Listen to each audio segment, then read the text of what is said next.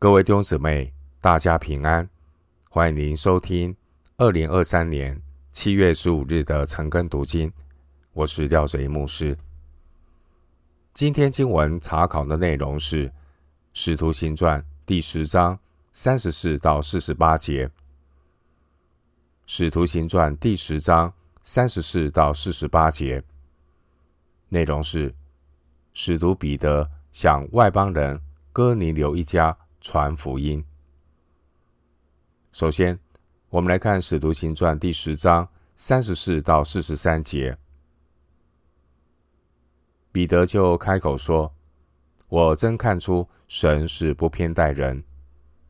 原来各国中那敬畏主行义的人都为主所悦纳。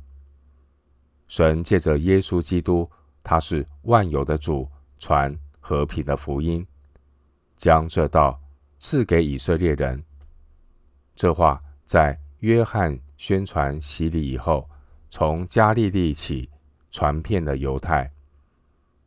神怎样以圣灵和能力膏拿撒勒人耶稣，这都是你们知道的。他周流四方，行善事，医好凡被魔鬼压制的人，因为神与他同在。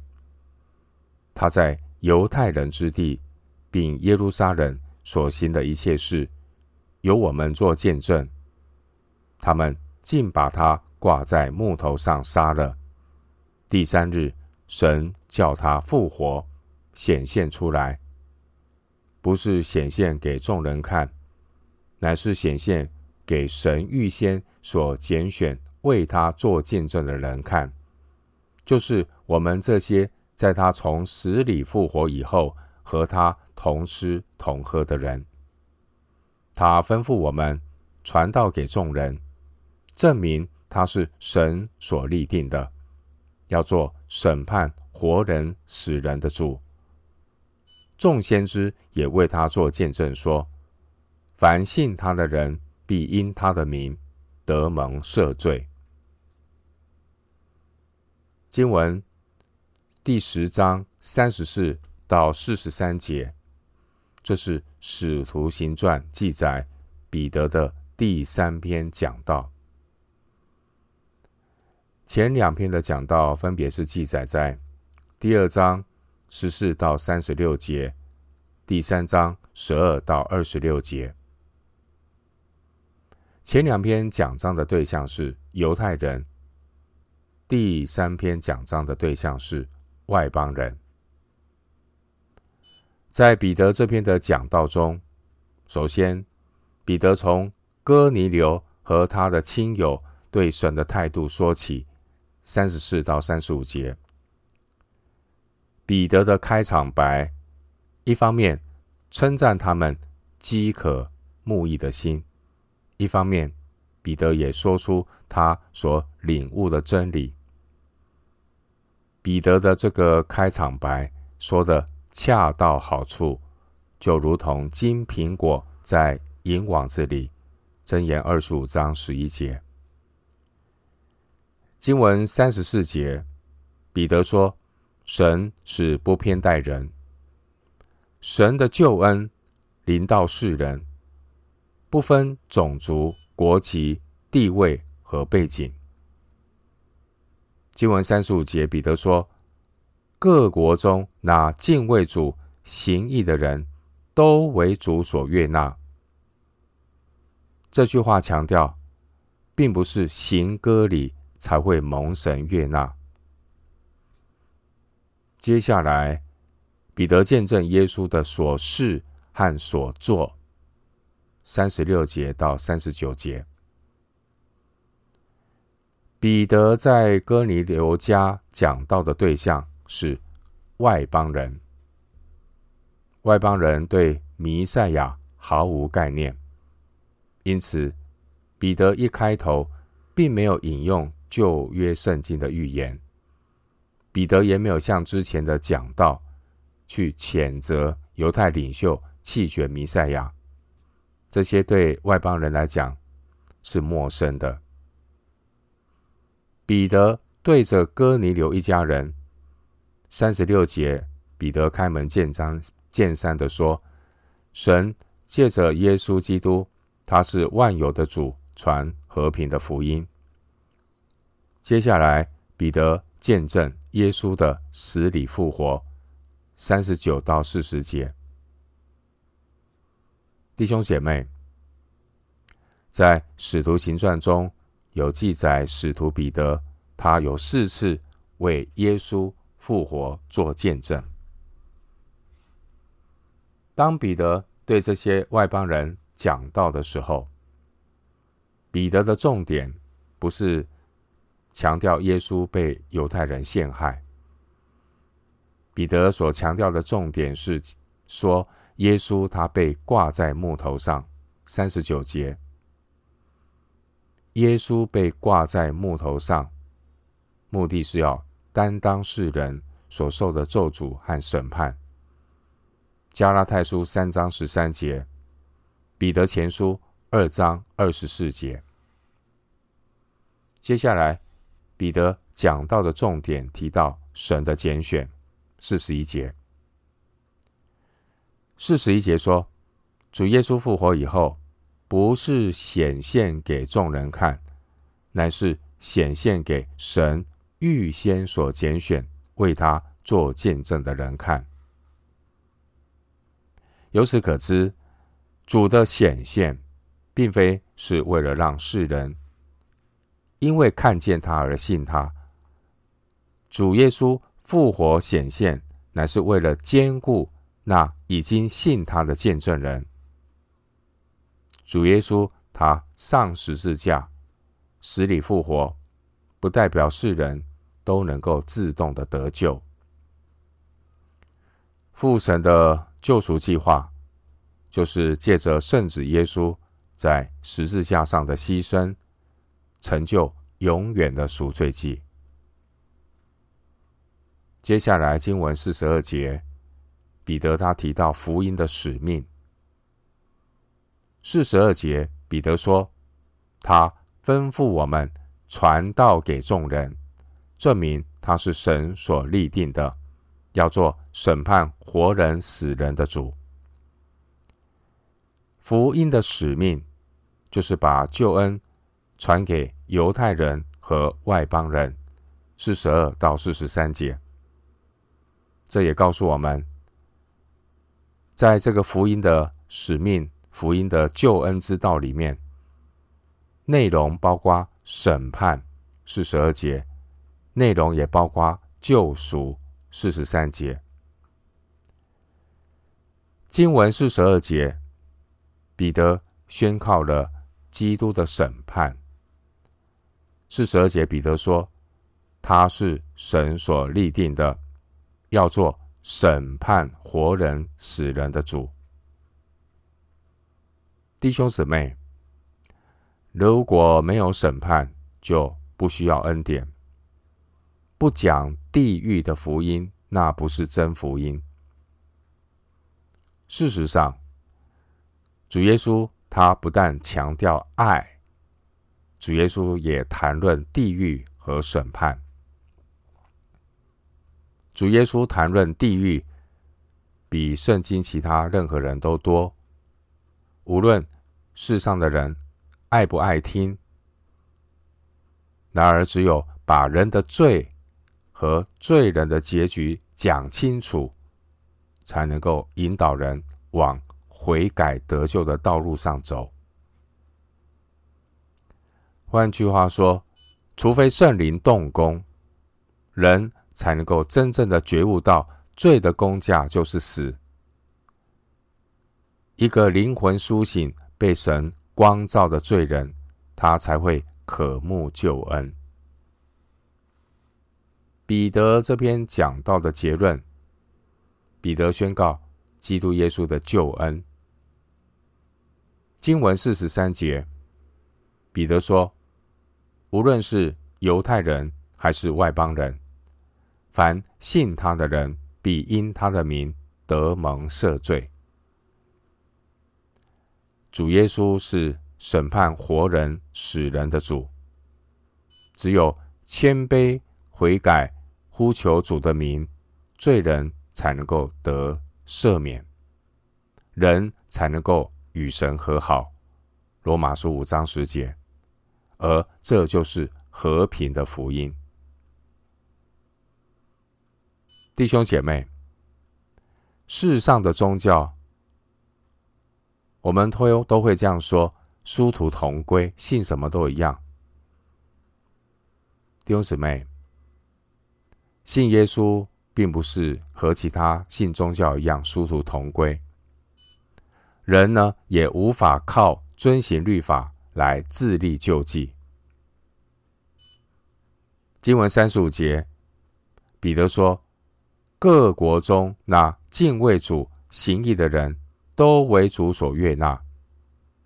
但如果只是敬畏主行义就可以得救，那圣灵就不必大费周章，只是哥尼流去邀请彼得来对他们传福音。哥尼流无法倚靠他的好行为得救，哥尼流需要听福音，认识耶稣基督的救恩。弟兄姐妹，任何一个天然人，无论他在怎样的敬畏主行义，都是不完全的。一个真正敬畏主的人，必然会按照神的吩咐来接受救恩。经文43节的应许是，凡信他的人必因他的名得蒙赦罪。新约圣经以弗所书2章8到10节清楚地告诉我们，你们得救是本乎恩，也因着信，这并不是出于自己，乃是神所赐的，也不是出于行为，免得有人自夸。回到今天的经文，《使徒行传》第10章44到48节，彼得还说这话的时候，圣灵降在一切听到的人身上。那些奉割礼和彼得同来的信徒，见圣灵的恩赐也交在外邦人身上，就都稀奇，因听见他们说方言，称赞神为大。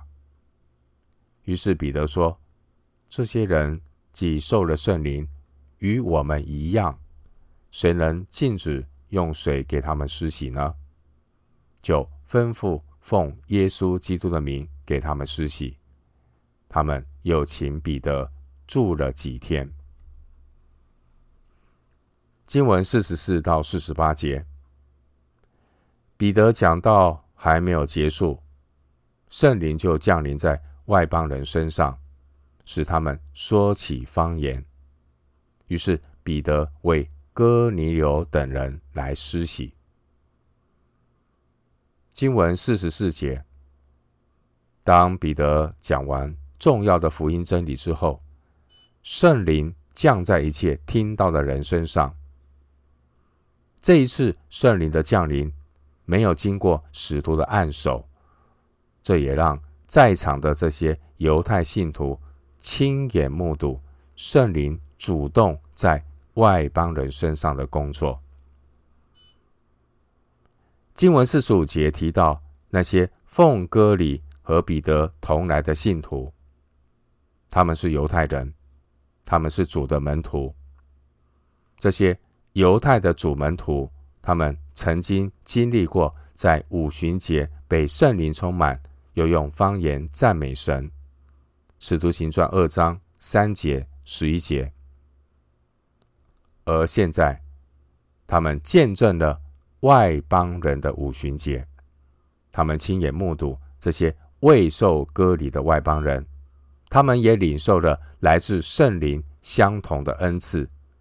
45到46节，11章15节。这件事让他们确信，神亲自的接纳外邦人，并非是彼得要颠覆犹太人的传统，是圣灵主动的工作。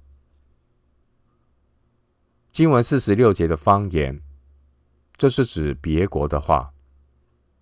并不是没有意义的舌音。所以呢，旁边的这些犹太门徒，他们听得懂，他们说话的内容是称赞神为大。46节。弟兄姊妹，关于圣灵充满的意义，是指圣徒被圣灵管理，并且得着见证主的能力。圣灵充满的目的，并不是让人都一定要说方言。彼得向哥尼流全家讲道，哥尼流全家领受圣灵的浇灌，也得着了方言的恩赐。45节，主要的目的是要让当时在场的这些犹太门徒都亲眼目睹、亲身见证这些人领受圣灵，与五旬节的犹太信徒一样。47节说，谁能禁止用水给他们施洗呢？在使徒行传中提到有四类的信徒，他们受洗和领受圣灵浇灌的经历次序各不相同。犹太人受洗领受圣灵的次序是悔改、受洗、接受圣灵，2章38节。因为犹太人已经熟悉旧约圣经，只需要悔改相信耶稣是基督。犹太人的受洗是悔改的具体行动，悔改之后就能够领受圣灵。而撒玛利亚人受洗领受圣灵的次序是相信、受洗、使徒按手、接受圣灵，8章14到17节。撒玛利亚人的受洗并不是悔改的行动，而是信心的见证。撒玛利亚人需要经过使徒按手才能够接受圣灵，是因为神要让与犹太人没有来往的撒玛利亚人共同遵守使徒的教训，领受同一位圣灵。至于外邦人受洗领受圣灵的次序是相信、接受圣灵、受洗，10章43到48节。这就是哥尼流一家的例子。外邦人受洗的意义不是悔改的行动，而是信心的见证。外邦人领受圣灵不需要经过使徒按手，就如同11章18节所说的，神也赐恩给外邦人，叫他们悔改得生命了。使徒行传也有记载施洗约翰的门徒，他们受洗领受圣灵。施洗约翰的门徒受洗领受圣灵的次序是相信、受洗、使徒按手、接受圣灵，19章2到6节。施洗约翰的门徒，他们接受施洗约翰悔改的洗礼，因此当时保罗为施洗约翰的门徒施洗，这并不是悔改的行动，而是信心的见证。施洗约翰的门徒需要经过使徒按手才接受圣灵的意义，为要显明信主的人受洗乃是奉主耶稣的名受洗，这表明他们的信心，他们也领受圣灵，19章第5节。弟兄姐妹，哥尼流和他家人的信主，显明了主耶稣向外邦人开启的救恩的大门，让外邦人在所应许的诸约上也能够有份。以弗所书2章12节。哥尼流全家信主受洗，领受圣灵的恩赐，这是一个划时代的事件。弟兄姐妹，圣灵引导彼得将福音传给外邦人哥尼流全家。彼得奉耶稣基督的名给他们施洗。我们稍微再回顾一下，福音是如何借着使徒彼得传给外邦人哥尼流全家的过程。首先是神借着天使和异象预备哥尼流和彼得的心，让他们能够彼此的印证。彼得到哥尼流家讲道的时候，圣灵降临在哥尼流家中一切听到的人身上，这是圣灵主动的恩赐。而当时候陪同彼得的这些犹太门徒，他们都是见证人，他们是见证人，为要除去日后一些犹太人心中的顾虑，表明呢，神已经接纳了外邦人，不要再疑惑神对外邦人得救的心意。彼得给那些未受割礼的外邦人施洗，接纳他们归入基督的身体。47节经文47到48节，彼得按照主的吩咐，奉耶稣基督的名给哥尼流一家听到信道的人施洗。弟兄姐妹，凡是重生得救的人，在信主之后必然乐意接受洗礼。洗礼是信主公开的见证，要受洗归入主的名下，加入主的教会。经文48节说，他们又请彼得住了几天，而彼得也同意了。彼得答应住在外邦人的家里，这比起为外邦人施洗，更可能让耶路撒冷的犹太门徒感到惊讶。11章2到3节。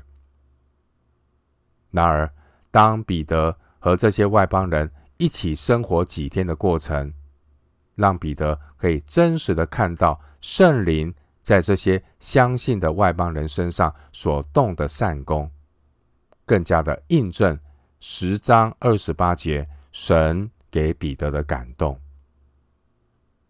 彼得亲眼见证这些外邦人生命的改变，让彼得回耶路撒冷之后，更有力的去说服那些犹太的弟兄。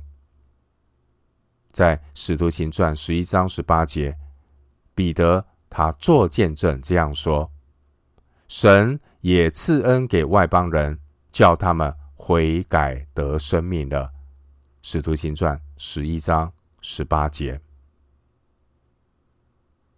我们今天经文查考就进行到这里，愿主的恩惠平安与你同在。